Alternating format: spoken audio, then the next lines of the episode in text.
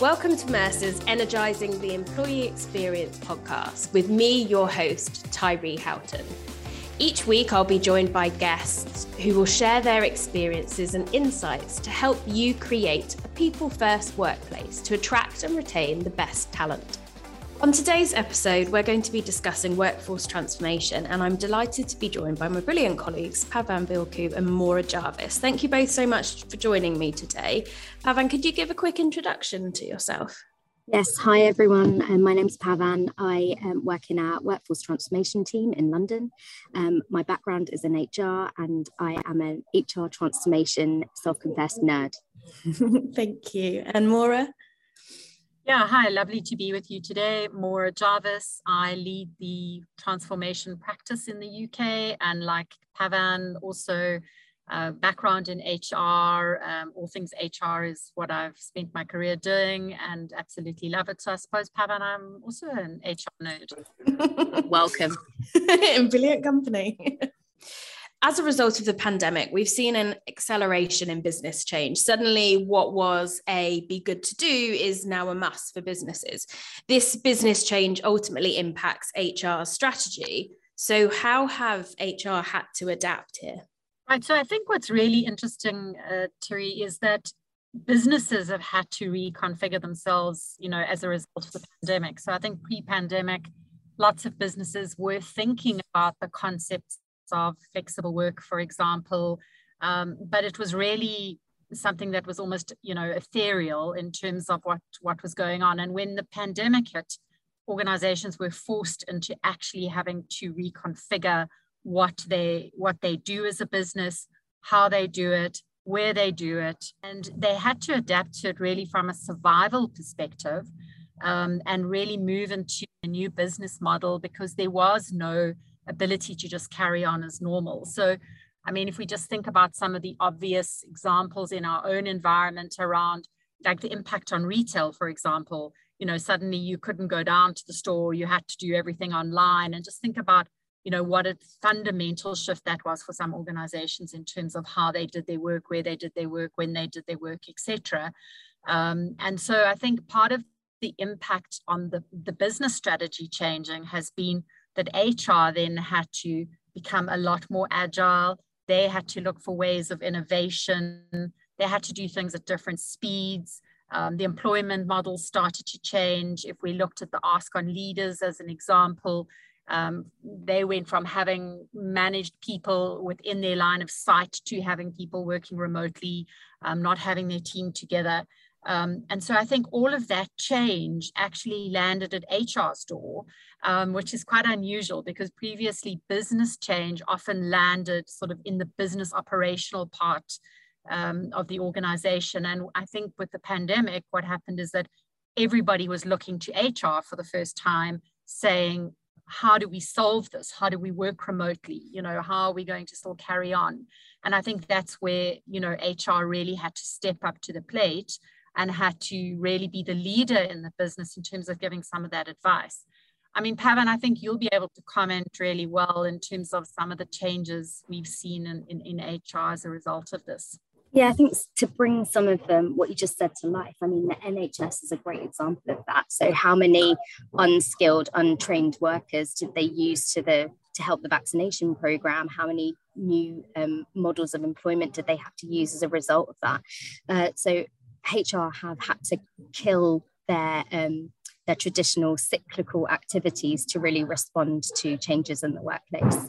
Um, I mean, just all of my clients at the moment, how many off-cycle pay changes have they had to um, get through their net over the last 12 months? So I do think this has been a really positive change for HR. They have had a seat at the table for the last um, two years. And now they are really in a position to say, we can do things, we can make change happen, and we can make change happen quickly. Uh, so there is no excuse for uh, a five year uh, agile transformation program. No, that's great. And I think I, I've been talking to my clients about a shift, and I think it's accelerated by the pandemic of actually it's not about businesses dictating um, HR strategy. HR are having to dictate what the business strategy is because the people are the most important part. And where we see so many companies um, going on that journey and shifting perhaps towards the tech sector, they're at the heart of, of that change and driving that change. Yeah, I mean these these organizations have not just changed their business models, but the types of people that they need to employ has almost in a complete 360. So that's where we're seeing lots of conversations about talent and um, the war for talent is is real and it's happening all across the world, not just in Silicon Valley. So I think there's a lot of uh, conversations that people are having with us around strategic workforce planning and how do I find these amazing um, pots of talent and where are they? I think the other thing that's been um, a real shift and, and, and a very welcome and long overdue shift has also been around, and I think you touched on it around, you know, the employee centricity. So, in other words, I think in the past we've had organizations investing millions in technology to you know innovate their businesses and take them to the next level but technology is is only one part of that equation and i think really in in the last few years we've seen the importance of people and people coming into the center of, of that little universe as such. So I think before we always heard businesses saying people are our most important asset. But actually now we're really seeing that in practice. And I think to your point, Pavan, around the whole issue around talent is that um, you know now talent is not something to be taken for granted or not something that one can go and find in the market if you're just paying the right amount of money. We've really seen a massive shift in the whole talent dialogue, what talent is looking for, um, and how you know organizations can position themselves um, as a real talent magnet um, in you know in the working environment. No, I, th- I think that's so true. I, I think I could probably every single one of my clients, I could go in and say that you know in in some of their literature, whether it's their annual statements, their website, they have a statement saying that people are the most important asset, and that's always been there, and they haven't done anything about it or proven it, but suddenly that is is really changing because as you say, post pandemic, there's been a real power shift, and that suddenly the employees are having the power to dictate where they want to work, how they want to work. And businesses are having to adjust and actually live up to what they've been saying for quite a while, which I think is is amazing for the employee and changing mm-hmm. kind of everything. Pavan, you touched on one thing that was about the war for talent, and I guess this is something that I, I don't know of any of my clients who aren't struggling with retention and recruitment at the moment, and it's a wider and wider issue. And as more businesses shift towards that tech focus that we know that is happening, it's it's only going to become more of a problem. So, what would your top tips for businesses that are finding themselves in this position be? How can they address it? How, where are they best starting to tackle this problem? I think the first thing is um, create processes, talent processes that are employee centric. So we have historically, as HR professionals, tried to make our jobs easier and easier, automate um, the, the steps in a process that um, are meaningful to us, but we rarely look at the employee lens.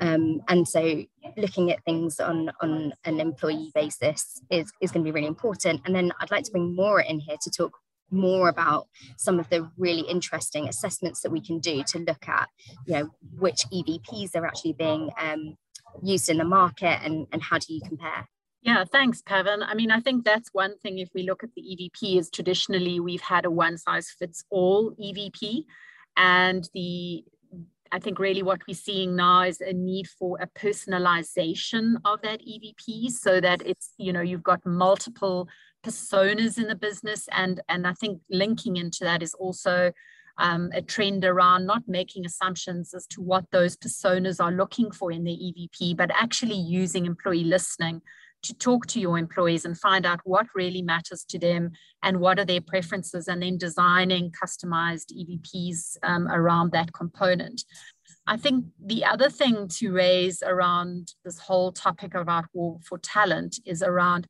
really the business understanding what are the skills that they need to have in the future. You know, we've mentioned earlier on that, you know, businesses have had to reimagine themselves, they've had to diversify into different industries, different service offerings.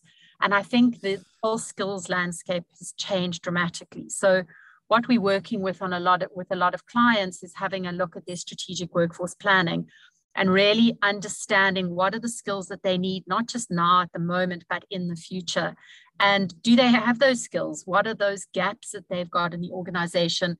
And do they have the people that are currently employed? Do they have the ability to reskill and upskill those people to be able to meet that talent requirement and skills requirement? So, you know, I think sometimes there are people who can be retrained. Obviously, employment and employability is really important. And I think, you know, you've got to have a strategy around that. You've got to plan for that. You've got to be thinking about the business. You know, what are we going to look like in two or three years' time? What are the skills that we're going to need? How many of those people are we going to need? And then very importantly where are we going to go and find them?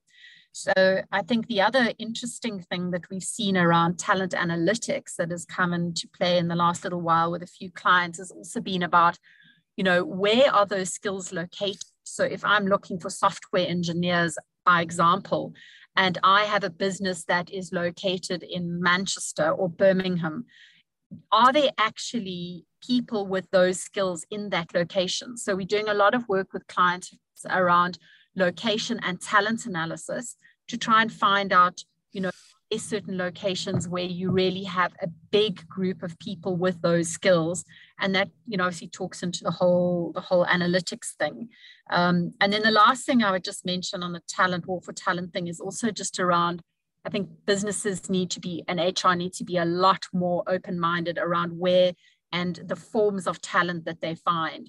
So we are seeing that um, in our latest global talent trends that you know um, 60% of employers are anticipating changing their employment models to incorporate more flexible type of con- employment contracts. So looking at gig workers, looking at permanent part-timers, looking at people who want to work a, con, um, a compressed work week, for example. We're seeing a lot out in the press around, you know, the four-day work week, etc.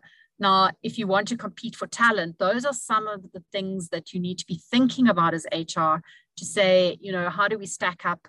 Are we offering something that is unique and really attractive to the people who are out there and who are very much in demand from a skills perspective? Thank you. I think one thing that, that stood out for me is when you were talking about the skills, and I think typically businesses think to look elsewhere, and actually the power of retraining comes back to that EVP and supports the employees in their journey by offering the career progression and that sense of purpose and making them feel involved with the company.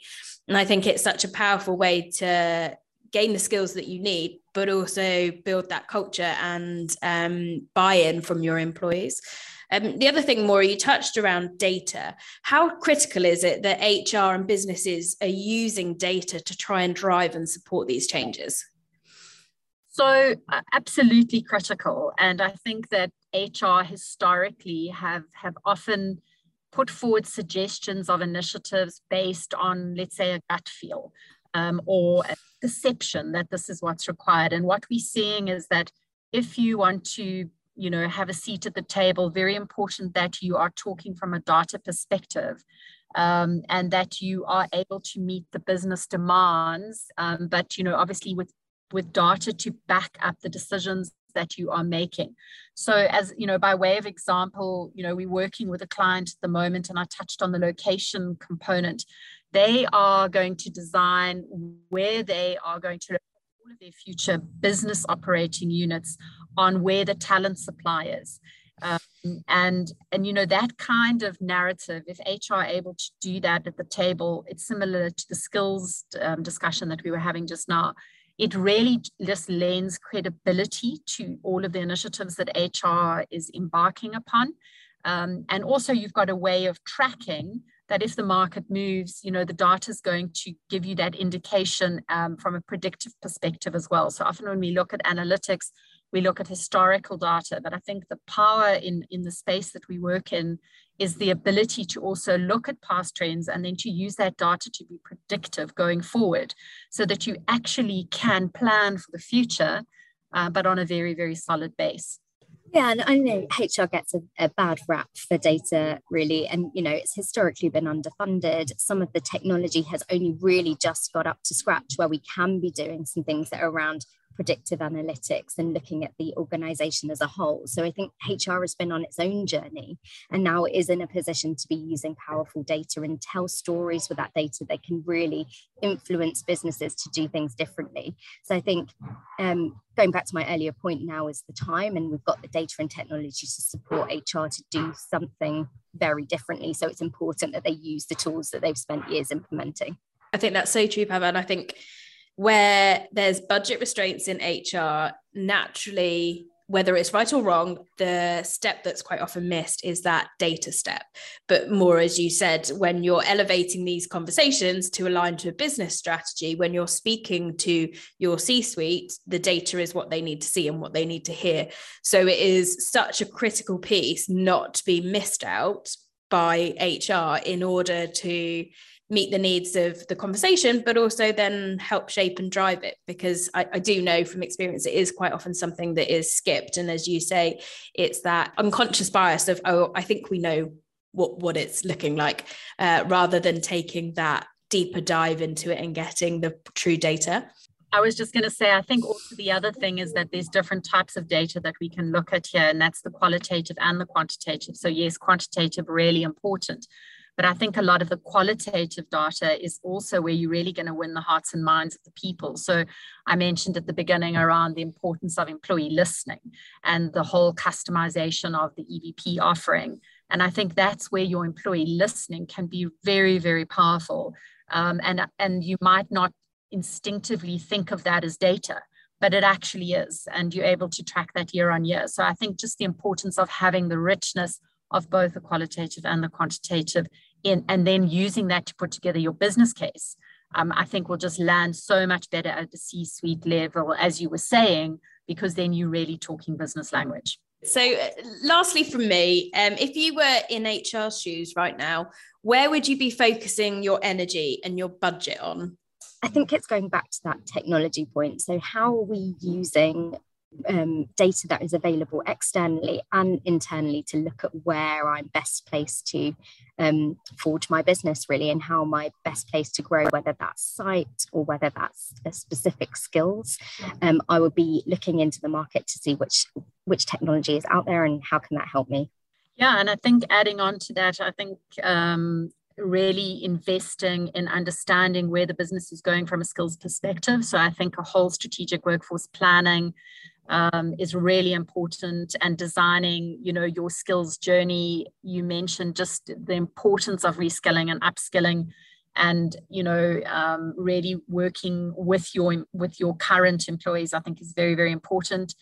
The the other thing i would think is you know that evp uh, component that we mentioned as well in terms of having the ability to customize that and really have a cutting edge employee value proposition so that people don't only want to join your organization, but they also don't want to leave you because they're just having the most amazing experience working for you. Um, and that ties into my career development, you know, my succession, my skills, the culture. I think you've touched on on quite a few of those. Um, and then, Pavan, just one that I know that's close to your heart is also, I would just say, around preparing HR for the future. There are a lot of new skills that are required by the HR teams. And I think the willingness to invest in your HR team, just the same as you invest in everybody else in the organization, I think is something that HR possibly need to be fighting for, asking for. And if there are any CEOs or C-suite people listening to the call is that you know invest invest in your HR people. They really are the lifeblood of the organization.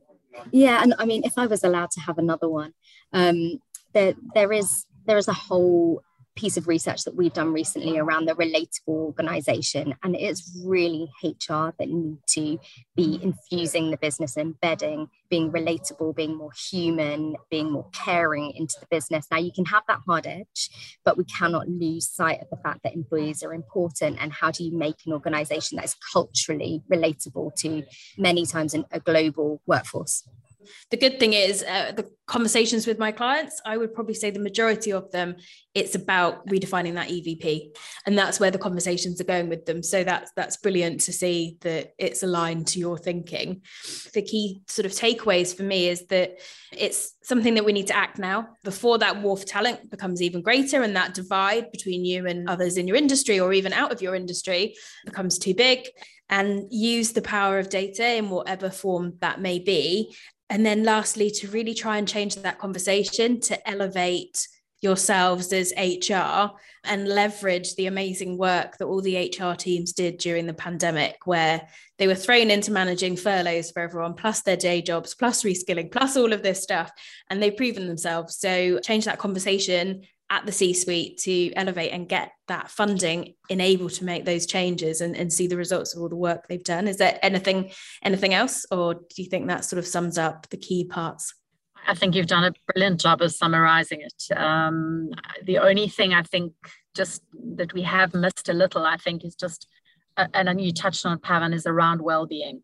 Um, you know, in our in, in our latest research, we've seen that people you know we know are exhausted and i just think hr does play a massive role in mitigating the risk and making sure that you know well-being of employees talking to your point around caring pavan is really critical um, to make sure that we we just looking after our people and really truly caring for them. Um, because i think if you do that that's going to allow employees to really thrive um, and to want to have you know a lifelong contract with the organization just a few things for HR to do then. just to, I mean, and, and that kind of comes back to my point. We need agility in HR. They're not going to be able to do this um, doing the same things based on the same jobs that they, they used to do. But it's a, a really, really exciting time. It's a refreshed, renewed, re energized HR function. Um, but but we do need to do this in a in a way that doesn't completely kill the people that have been working their socks off during the pandemic. Well, thank you both so much for joining me. I hope you've enjoyed our conversation and I hope everyone listening has got some key takeaways and had a few thoughts about how they should be tackling the workforce transformation within their businesses. Please subscribe to keep up to date with our latest episodes. And if you have any questions, please do not hesitate to contact us at mercer.uk at mercer.com.